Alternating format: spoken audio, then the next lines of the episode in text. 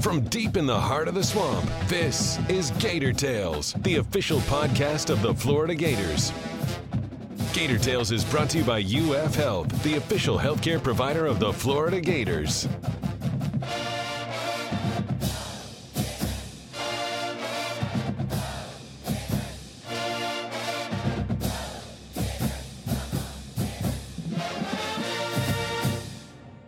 Welcome to Gator Tales. I'm your host, Adam Schick. While it may not quite have the same juice it's had in recent years, Florida and Kentucky will lock horns this weekend for the first of two meetings this season. But Kentucky being Kentucky, it presents another significant opportunity for this Gator squad to show their teeth on the national stage. On today's show, we'll discuss the latest results for Mike White's team and some football tidbits with FloridaGators.com senior writers Chris Harry and Scott Carter. Then we'll chat with sophomore swingman Deaundre Ballard about basketball, chess, and the Bird Box Challenge. But first, Hoops continued to ride the roller coaster this week with a slow start that doomed them at TCU, followed by a rebound home win versus Ole Miss. To open our roundtable with Chris and Scott, we asked Chris for his take on this week's action. Well, what it means for the rest of the season, I guess, is not something you can brushstroke and just make any assumptions about. I mean, there's a lot of games to be played and games against really good teams uh, down the pike. But um, they went into uh, Wednesday night's game against Ole Miss, 0 and 6 against teams in the NET, the new net uh, metric that the NCAA Tournament Selection Committee is going to use to seed the field in March. Six cracks at some really good teams, and they hadn't won any of them in seven of their eight losses heading into that. They they'd been within a possession uh, inside two minutes and hadn't been and hadn't made the play to win the game. So a lot of this was maybe some kind of a mental blockade for them that they had to they had to crawl over.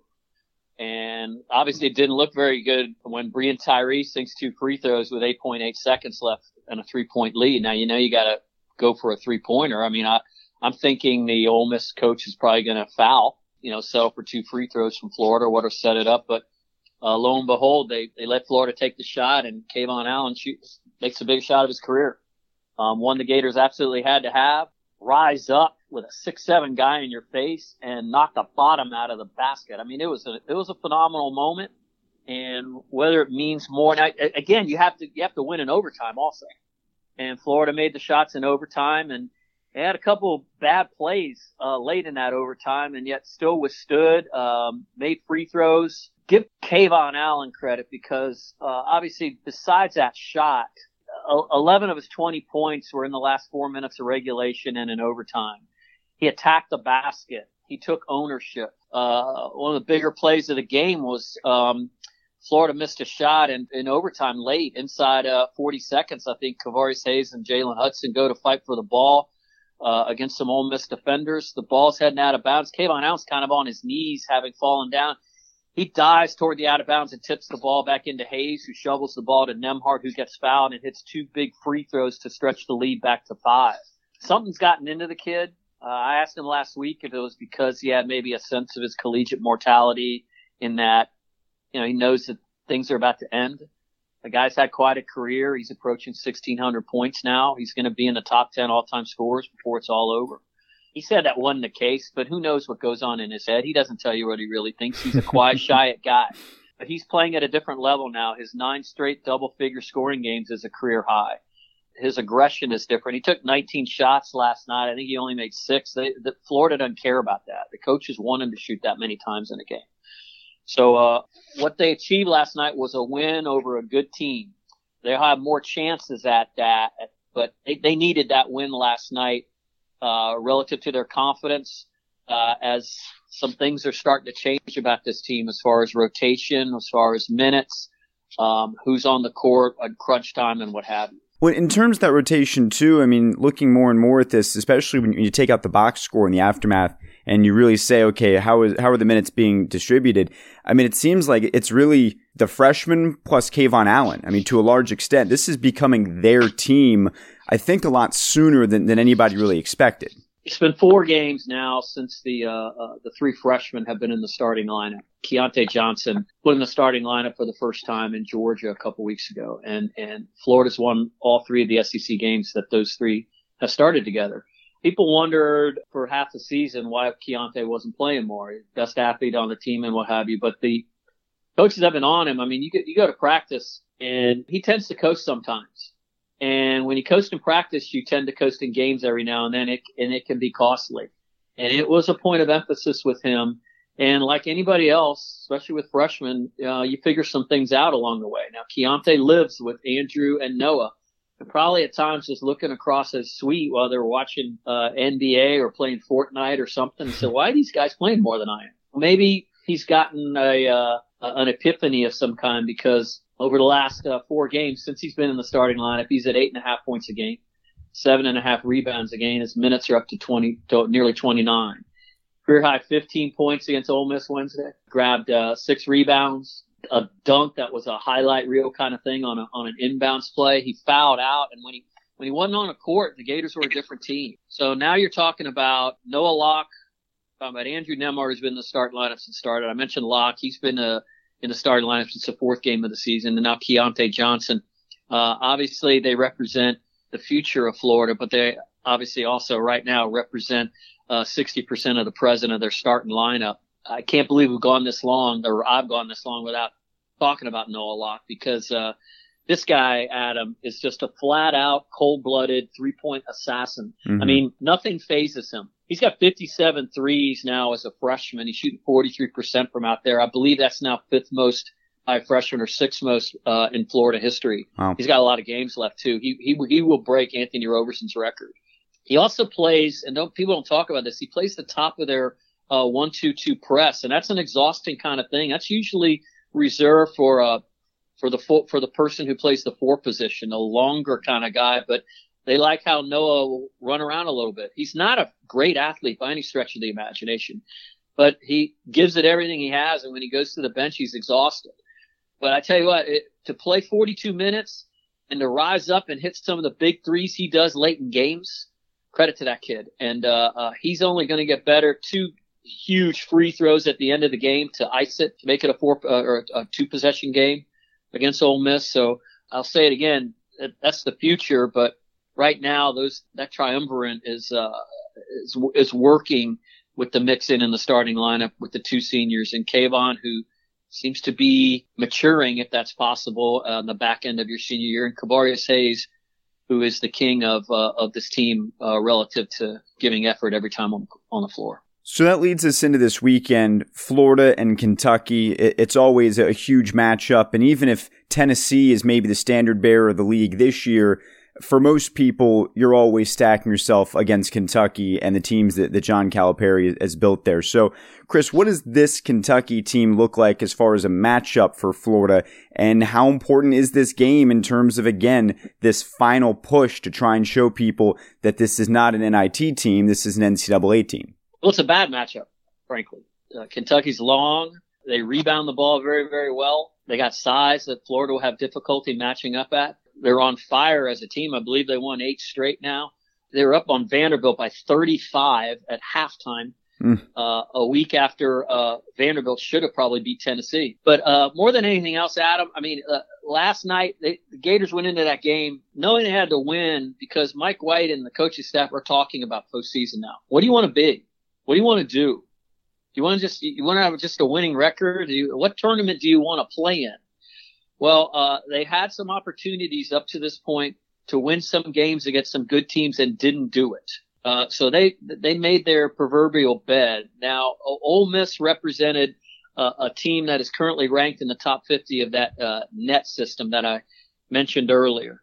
Florida still has six more games against teams that are currently in that top 50. They get Tennessee on the road next week. Good luck. Hmm.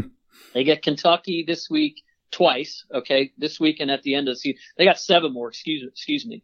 They got LSU twice. They're 16th right now in that net. They get Auburn next week on the road. They're 25th, and they get Alabama on the road. They're 43rd. Butler this morning they were at 51. Now, if they were to move back in, that's another win, but it's also another loss because they split two games with them this season. Mm-hmm. Um, so that's how their profile will be when it goes to the NCAA tournament selection committee in March. But you can't you can't say they won't have opportunities down the line, but opportunities are only uh, that what you make of them. And so you got to win some games, and that will mean Florida's going to have to win some games they won't be expected to win. You know, old play, beating Ole Miss at home isn't going to be like beating Kentucky at home or going to Tennessee or Auburn or LSU or Alabama. But, uh, uh, you know, you can only play who's in front of you, and Florida will have a bunch of good opportunities to get some people's attention in front of them as uh, the season progresses.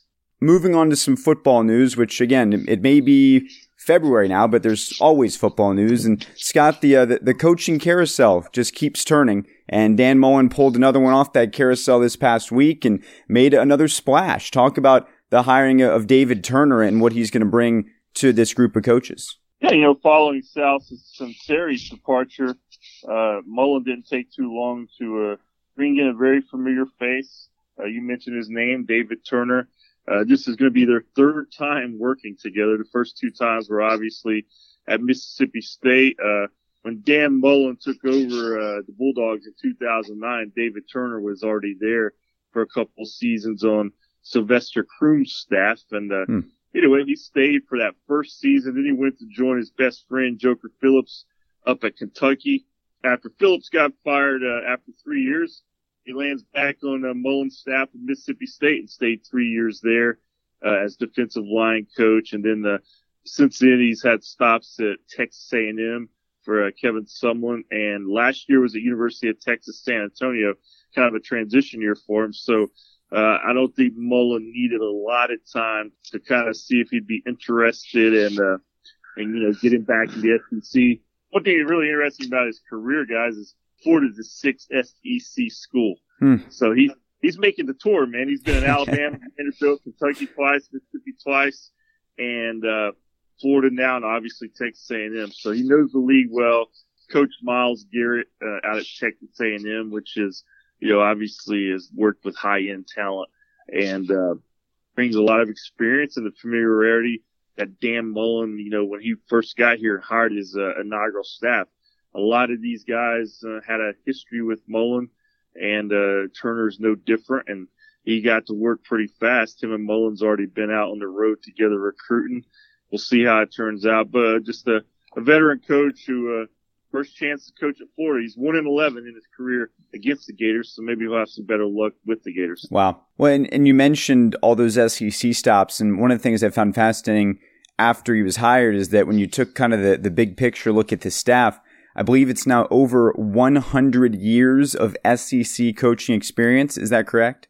That is correct. I mean, these guys have been around the block. They know the league. Uh, you know, a lot of these guys, whether it's Mullen and John Hevesy and Billy Gonzalez, you know, before they went to Mississippi State, they obviously worked here at Florida. Todd Grantham's been at Georgia. Um, yeah, so a lot of, a lot of experience and it's got some youth in it, like a guy like Christian Robinson, who's a former Georgia linebacker, now coaches linebackers here.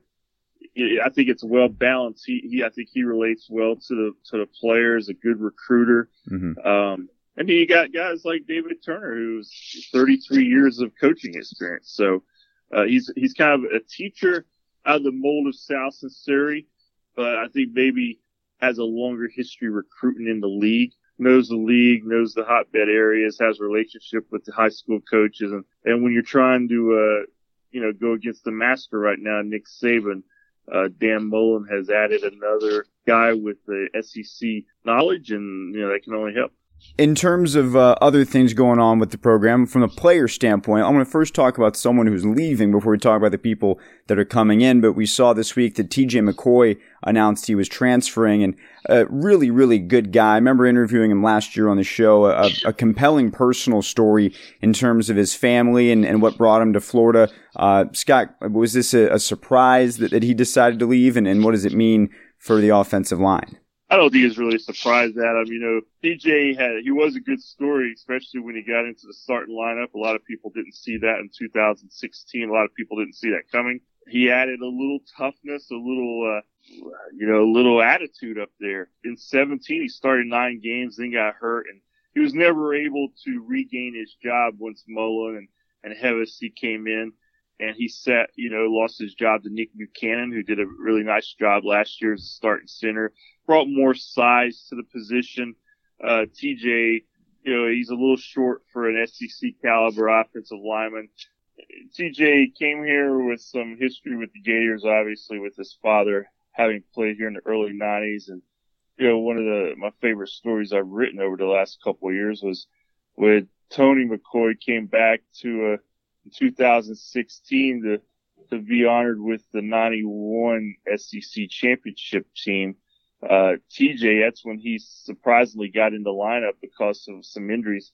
So Tony and his family were able to see that happen in person and then they all went out and celebrated afterward. And I remember catching up with Tony and TJ for a story. And, uh, so, you know, you just wish him luck. Hope that it works out for him in his final year of eligibility. And, uh, it's the way the game goes. You know, a new coach comes in, maybe sees the position differently. Uh, Nick Buchanan got his opportunity and obviously took the, took, made the most of it. And that left TJ McCoy, uh, on the outside looking in and, and, uh, you, we could see more, more of these maybe, uh, before next season. Uh, I think as the summer progresses and, uh, but for TJ, it's, it's happened now. In terms of uh, the new guys coming in, Scott, I know you spent a lot of time in the last week talking to a lot of these early enrollees, and uh, I know everyone's got a story, and we'll hear those in due time. But I'm curious which ones stood out to you, and, and who made a particular impact on you. Well, a couple of guys. One kid that I think is going to be a good player is linebacker uh, Mohamoud Diabate. He's from Auburn. Just a real unique personality. Uh, when you talk to him, he He's only 18, but he seems a lot older, very mature, and you just look at him physically, he, he certainly passes the eye test for an incoming freshman. Uh, but in talking to him, he's just very strong in his, uh, outlook, his beliefs, and he, he knows this is a great opportunity. He came down to Florida, he said, because he wanted to get out of Alabama and, and experience something different. He wanted to come to a campus that's very diverse and he has a lot of interest outside of uh, athletics. He wants to be a petroleum engineer. Hmm. Father is a professor at Tuskegee University up in, in, Alabama, not too far from where he grew up in Auburn. And, you know, he, his mom and dad moved over from Africa about 30 years ago and kind of restarted their careers. And, and, uh, you know, he's got some good influences on him and, uh, obviously has a, a worldly view, uh, for a kid who's just getting here. Uh, so that impressed me uh, just from a, you know, all these guys, you meet these guys for the first time and, you know, some of them, it's more about the football opportunity. A guy like Diabate, I just mentioned, he, he would, he prefer to talk a lot of other stuff about football. There's another guy, a linebacker, Jesiah Pierre from uh, Mount Dora High, uh, instantly impressed me physically, but also from the same standpoint of you just talking to him and you're, you know, you're kind of forgetting this guy's only 18. Uh, mm-hmm. Some of some of these kids do impress you when they first get on campus. I know a lot of our audience uh, probably only cares what they're going to do on the football field in the fall, but I've always enjoyed the parts try to get to know these guys and learn what makes them tick. And and you can just tell that Jesiah is another guy who has interest uh, way beyond the field, but they also know what this opportunity means. I mean, you got a scholarship at the University of Florida uh, on a team that is coming off a, a, a, good season in the first year under a new coach, and you, you're both excited to be here. And they both talked about they want to, you know, get back to where Florida has been traditionally, and and they want to be a big part of that. And nobody wants them to be a bigger part of that. And Dan Mullen. So we'll keep monitoring for more football stories as well as those will, I'm sure, continue to come out moving toward the spring. Uh, I did want to talk quickly about gymnastics, though, Scott. I mean, they've continued to have an outstanding year so far, week after week, seemingly doing something else that they haven't done in a long time before. And now what's coming up next on the road at Oklahoma, which is significant because it's the number one and the number two teams in the country. So an early opportunity to probably determine who's going to be the, the consider the front runner to go to the Super Six and, and win later this year. Yeah, another opportunity along the road, Adam. I mean, Florida's already had a huge win away from the O Dome a couple of weeks ago when they won at LSU. Now here you're going to Norman to face another program that is traditionally uh, right there in the uh, the final. Remember, the Florida and Oklahoma shared the national title back in 2014. Uh, the Skaters team they have looked really impressive uh, early on. I mean, if you haven't seen freshman Trinity Thomas yet, check her out because she is really good for her only three meets in their career. Uh, and you know what? What stole the headlines the last meet when they won at home against Kentucky this past week was that they said uh, they had an unbelievable uh, bar routine. Four scores of 9.95 or higher. They set the program record uh, on the bars for a team score. They have the highest score in that event in the country this season. And now they go out to test themselves against the Sooners and someone they're very familiar with, probably the top gymnast in the country, uh, Maggie Nichols. Uh, she's a, a elite gymnast right there with those names that Gators fans are familiar with, like Bridget Sloan and Kytra Hunter and Alex McMurtry. She's right there on their level. And, you know, it's going to be a tough place to go out there and win in a, in a judged event. But we saw it happen at LSU when a lot of people didn't think it would happen. So we'll see if the Gators can make it happen again. Okay, let's wrap up now with our PAT, which this week is uh, it's pretty simple. It is Super Bowl week. It's the Patriots. It's the Rams. Tons of storylines. I think the one that maybe is most interesting to me, at least, is the fact that Sean McVay is from Atlanta and gets to coach in his first Super Bowl as the youngest coach to do it and doing it in his hometown, which is, you know, you can't make this stuff up sometimes. Uh, but for you guys, I want to know what your favorite storyline is about this game. And then most importantly, who is going to win and why? Patriots because. How's that? I think a lot of people would probably say that. yeah, I think maybe there's some kind of um, nostalgia to it, given that uh, New England's run of, of its dynasty, if you will, began against the Rams the St. Louis Rams in New Orleans, uh, following the, in January of, of, or February, whenever it was, 2002, um, the Super Bowl after 9/11. Uh, they were two touchdown underdogs against Kurt Warner and Marshall Faulk and Isaac, Isaac Bruce, Bruce, Torry Holt, yeah, Torry Holt, all those guys. Yeah, the greatest show on turf. Mm-hmm. I was at that game. The, they got out to a lead. The the Rams came back to tie the game, and of course Adam Vinatieri kicked the field goal to win the game on the last play of the game. So, uh, so maybe there's some kind of thing I saw. I was reading on Twitter uh, Thursday morning uh, or some, in some story about speculation that if they win this one, then Brady and Belichick may retire together. Uh, and yet I also see Brady saying he wants to play till he's 45 or 55 or 65, whatever he's saying. But, uh, uh, I, I'd like to see the Rams win just for balance sake. Mm-hmm. Um, I, I, I, used to ask about storylines. Um, you know, they haven't the youngest head coach in football, and his defensive coordinator is, is Wade Phillips, who's like a brontosaurus. Yeah. You know, uh, uh, yeah, I, I think that's kind of cool. And these guys together, McVay has to match wits with Belichick, and here's this uh, this old crusty, uh, outstanding defensive coordinator has to figure out figure out a way to stop this uh, stop this team. But um, it just seems like it comes down to this every year, and uh, Patriots end up winning. Um, so uh, I, I I don't know why you go against them. And other than the fact that maybe if they do win and they close up shop finally, these two guys head off in the sunset. Maybe maybe it's worth them doing that finally. Uh, but uh, whatever the case, it's very difficult to pick against those two guys. It doesn't matter who they're playing with. I used to defend Joe Montana as the greatest quarterback in NFL history. I don't do it anymore because Joe Montana had Jerry Rice and all those and Roger Craig and all those weapons around him. It doesn't matter who's playing receiver for Tom Brady, who's playing running back. He just wins football games. Yeah, you know, Chris mentioned Wade Phillips. Uh, he has my favorite quote of Super Bowl week so far. Someone, you know, is one of those conferences where someone was asked him, you know, how in a serious tone how Nickell Robey-Coleman has been dealing with the pass interference controversy against the Saints and how he's handling it. And Wade Phillips just goes, I think he's going to the Super Bowl. I kind of got a chuckle out of that. Uh, but you know what? I'm like Chris. The argument for best quarterback in history has been over for a while, in my view. The argument for best coach in history has been over for a while, in my view. And I, that's why I think the Patriots, I think they're going to find a way. I think Tom Brady, they're still motivated from last year. I, I forgot that he threw for 505 yards in last year's Super Bowl and actually lost. Wow. I don't know if he's going to throw that much, uh, throw for that many yards, but I think it's going to be a high scoring game. I think Tom Brady's going to have a lot of opportunity to make plays, and I like the Rams. And there's a part of me that I think it'd be fun to see him win. But you know what? I I, I love the fact that Tom Brady is still able to do what he's doing. So if he can play to 45 and still make a few more Super Bowls, why not? He's already done a lot of stuff we've never seen before. Uh, so he, he, you know, anything he does from here on out is just proof of his greatness. Uh, I was looking at ESPN just to see how they had 72 of their analysts, experts, uh, pick the game.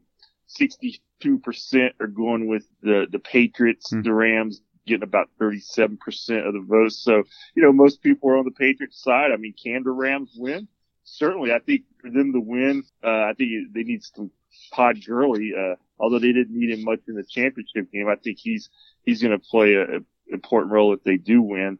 Uh, I just think Brady, whatever they do, they'll find a way. They adjust. I mean, the Rams pass rush is pretty impressive with the, and one of those guys is uh, former Gator Dante Fowler, uh, who made a big play in the NFC championship game. So, uh, uh they're going to probably get some, their chances. And if you look at the Patriots when they have lost Super Bowls, a deciding factor is, you know, usually Brady doesn't have as much time as he wants to work with. Uh, I just feel that with a couple weeks to prepare, they'll they'll find a way to slow those Rams down. And I'm going with the Patriots, guys. I'm looking at a 40 to 34 game. Wow, very high scoring.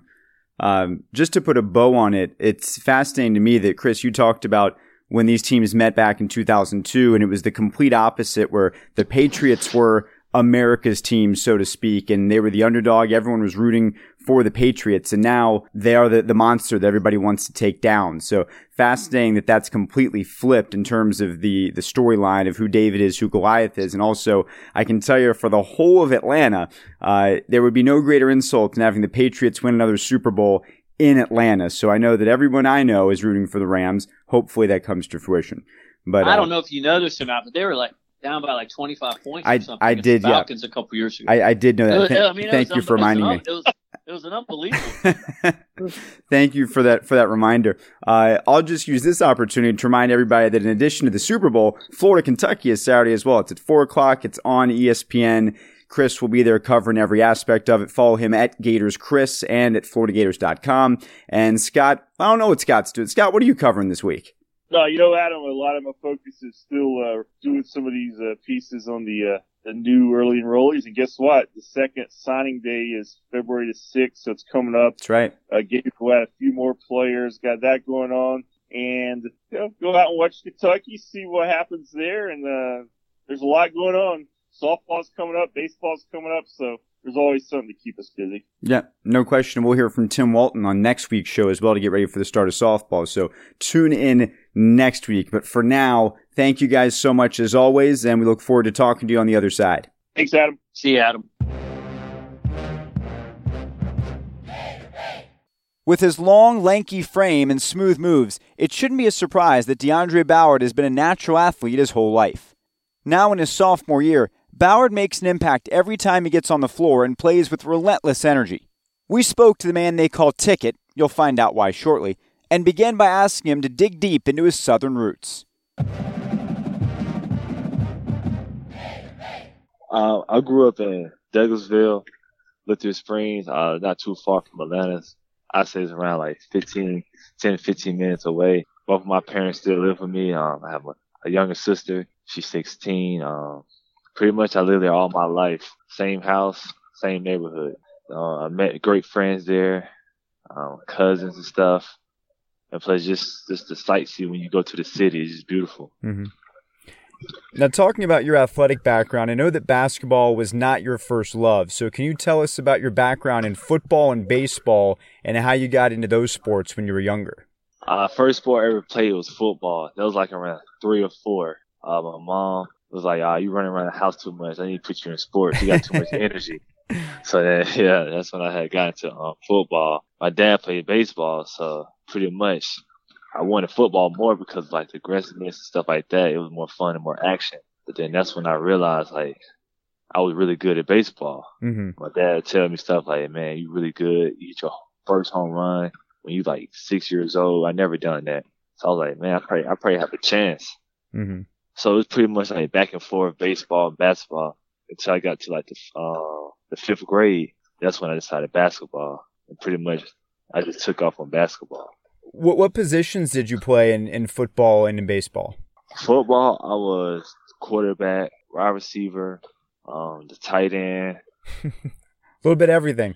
yeah, a little bit of everything. And baseball, I was pitcher, shortstop, and I think left outfielder. Sounds like you covered pretty much everything over the course of those two sports, and you had a lot of options. So, uh, what Yeah. made you want to switch to basketball? Where did that idea come from? Well, really, just watching basketball when I was young, and then that's when no, my cousin, uh, dad became a coach, hmm and that's when that's when I had signed up. And I was like, yeah, I'll play. Yeah, it was rec ball, so then it was like for fun and stuff. And so I was playing it for fun. That's when my dad was like, man, you could be like Kevin Garnett. you long. He was like, you slim. And that's when everybody started calling me the nickname Kevin Garnett. So then I was like, hmm, okay, I'm pretty good at basketball. And as I kept playing, and then that's when in rec ball, I got my first 20 points. Hmm. So when I scored my first 20 points, that's when my cousin's like, man, this might be your takeoff. Ever since then, I've been scoring 20 points or more. Ever since that one game. wow. And that's when I was like, yeah, I think basketball's for me. Yeah, I can understand that. I, I've heard a story that you've told where the was it the first time you played, you scored like 33 points or something. What, what's that story? Oh yeah, my middle school game. Uh, I was nervous. And I was like, man, first game, I've been training. I don't know what to expect. And that's when I just went out and like everything just went my way. I don't even think I missed a shot. like everything was just falling in line. It was like, man, I was like, I'm, I'm pretty good at this. Mm-hmm. Cause I said no to football. Baseball, I was like, I'm not sure. I really love basketball. So I just stuck with that and focused on that. Mm-hmm. And I was like, I'm glad I did. When you went on to high school, you were at Southwest Atlanta Christian, uh, which people probably heard of because that's where Dwight Howard went. That's also where Javaris Crittenton went.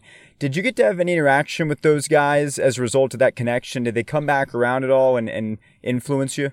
Uh yeah, Dwight Howard, um, he came around a couple of times. And not that, his brother Jahazi Howard was a big influence in my life and my teammate as well. He came with us, he practiced, he helped practice. Um, he, he played open gym with us and he just like spoke positive things about us and stuff like that and was like a mentor to us. And not that his, um, Dwight Howard dad as well was an athletic director. Hmm. Now, and I was real close with him. My family real close with his family. Mm-hmm. So, so we're, re- we're really close. I know at some point in high school you also got your nickname, uh, and I, I don't want to give it away. Uh, so can you tell us where your nickname came from and, and why it stuck? Uh, my nickname came from my best friend dad. That's when I first started playing AAU.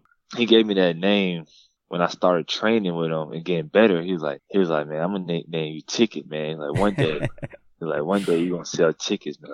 He's like, I can, he's like, I can see it. And that's how I came upon that name. And ever since then, like AAU, they just called me Ticket. And that's when somebody was like, you know Deaundre Ballard? I was like, who? And then that's that's when they like point out my hairstyle. I was like, oh yeah, that's Ticket. So people really didn't know my real name. They just knew me by Ticket. right. Yeah. So uh, when you come into college, you got a name like that. I mean, that that's there's a lot of expectations to probably go with that. Did did your college teammates also pick up on that, or are they like, man, you got to earn that nickname before we start calling you Ticket? Uh, I mean, pretty much they seen it because I proved it. I'm the type of person that prove like my title and stuff. So if I'm the ticket, I'm gonna show you why I'm the ticket. Mm-hmm. Yeah, that's pretty much how I am. So when recruiting picked up for you, what schools were you most interested in back then, and why did Florida stand out to you? I had Florida State come to the gym. I had Alabama. I had Texas A&M, and pretty much Florida stuck out because the coach, assistant coach Mincy, um, with the relationship, like he was real close, and he was telling me things that, that when I get there, the things he can help me with and stuff like that. When you got on campus last year, I'm curious what you remember about that in terms of the biggest adjustments you had to make both on and off the court. The biggest adjustment off the court was basically just time management, Mm-hmm. and basically where like you're on your own, your family's not here, your friends, your cousins, you're just on by yourself. And you have to just find a way, make a way, and say, you know what, I'm, gonna- I'm gonna become a man. I just gotta stick this through. And on the court, similar, to the same thing. You got different roles, wherever coach believes he wants you to do, whether that's score, rebound, or use athleticism.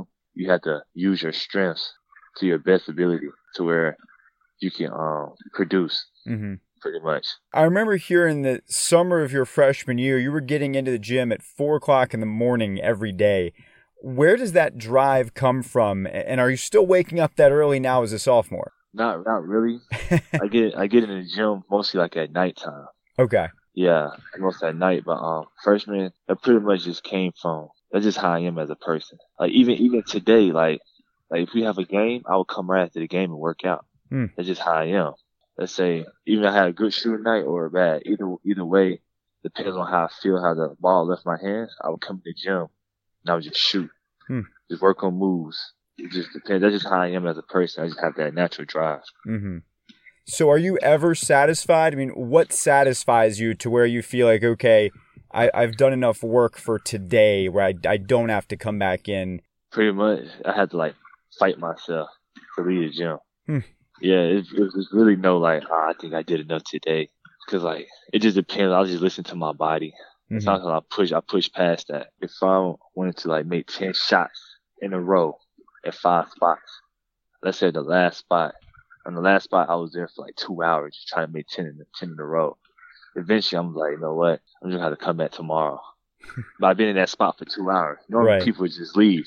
Right. Yeah, that, that, that's just how I am. You're, you're definitely wired a different way, but I'm, I'm sure the coaches appreciate that about you.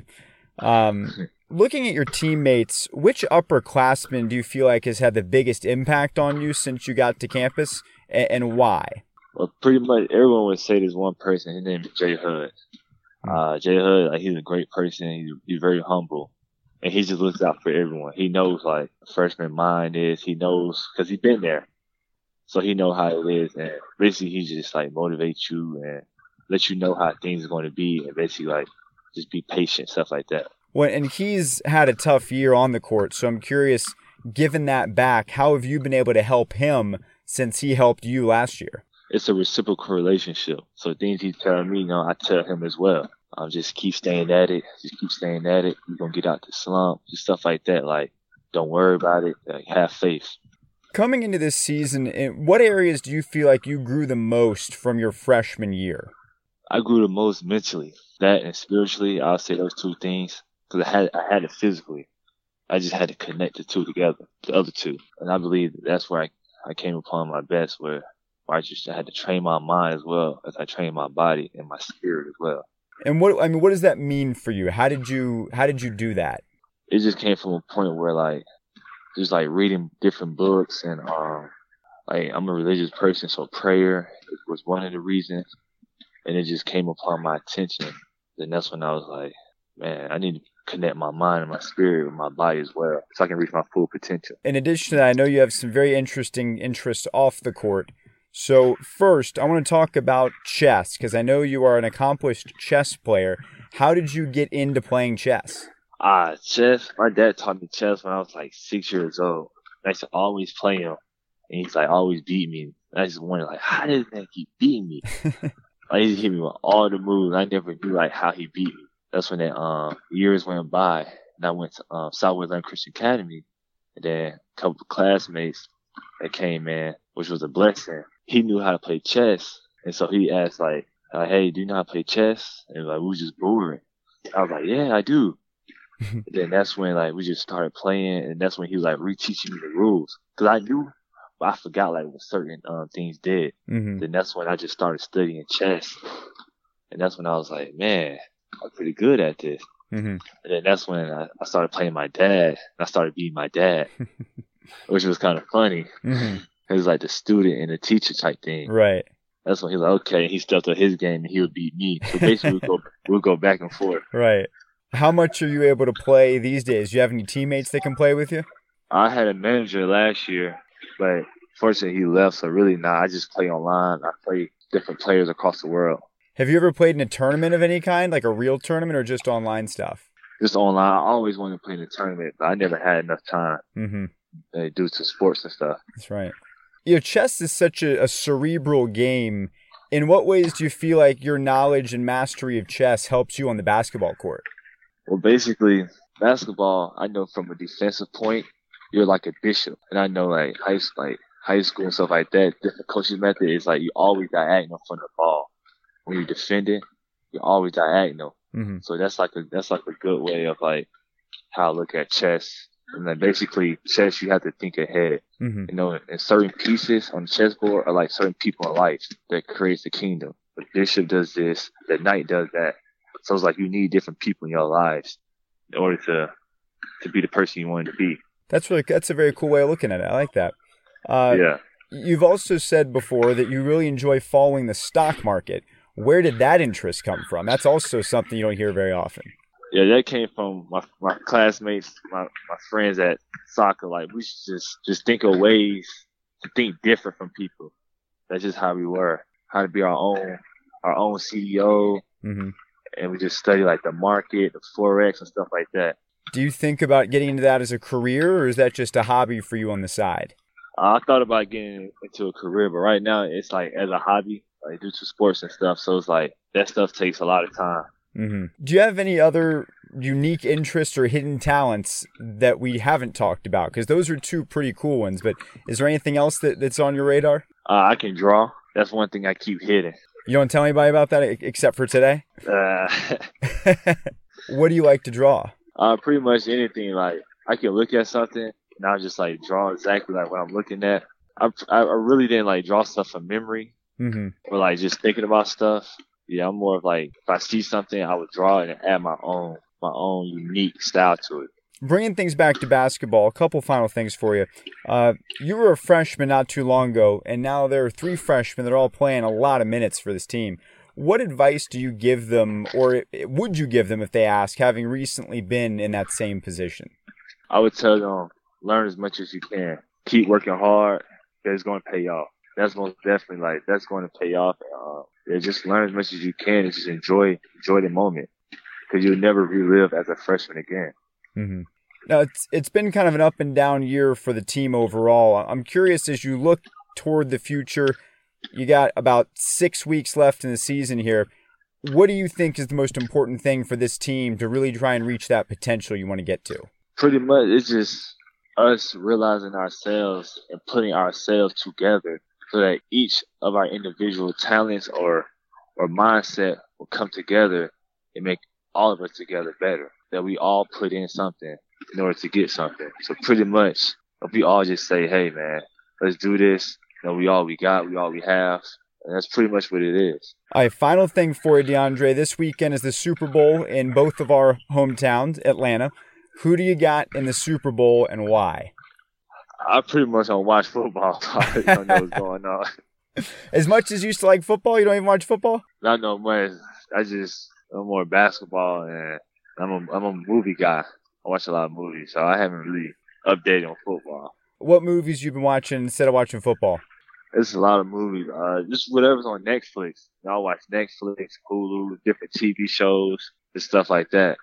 What's the last good movie that you remember seeing? Last thing I saw good was um ah it's a movie where put the blindfold on. Bird Box. Bird, Bird Box. yeah. So you're you're you're in favor of Bird Box? Yeah, I really like Bird Box.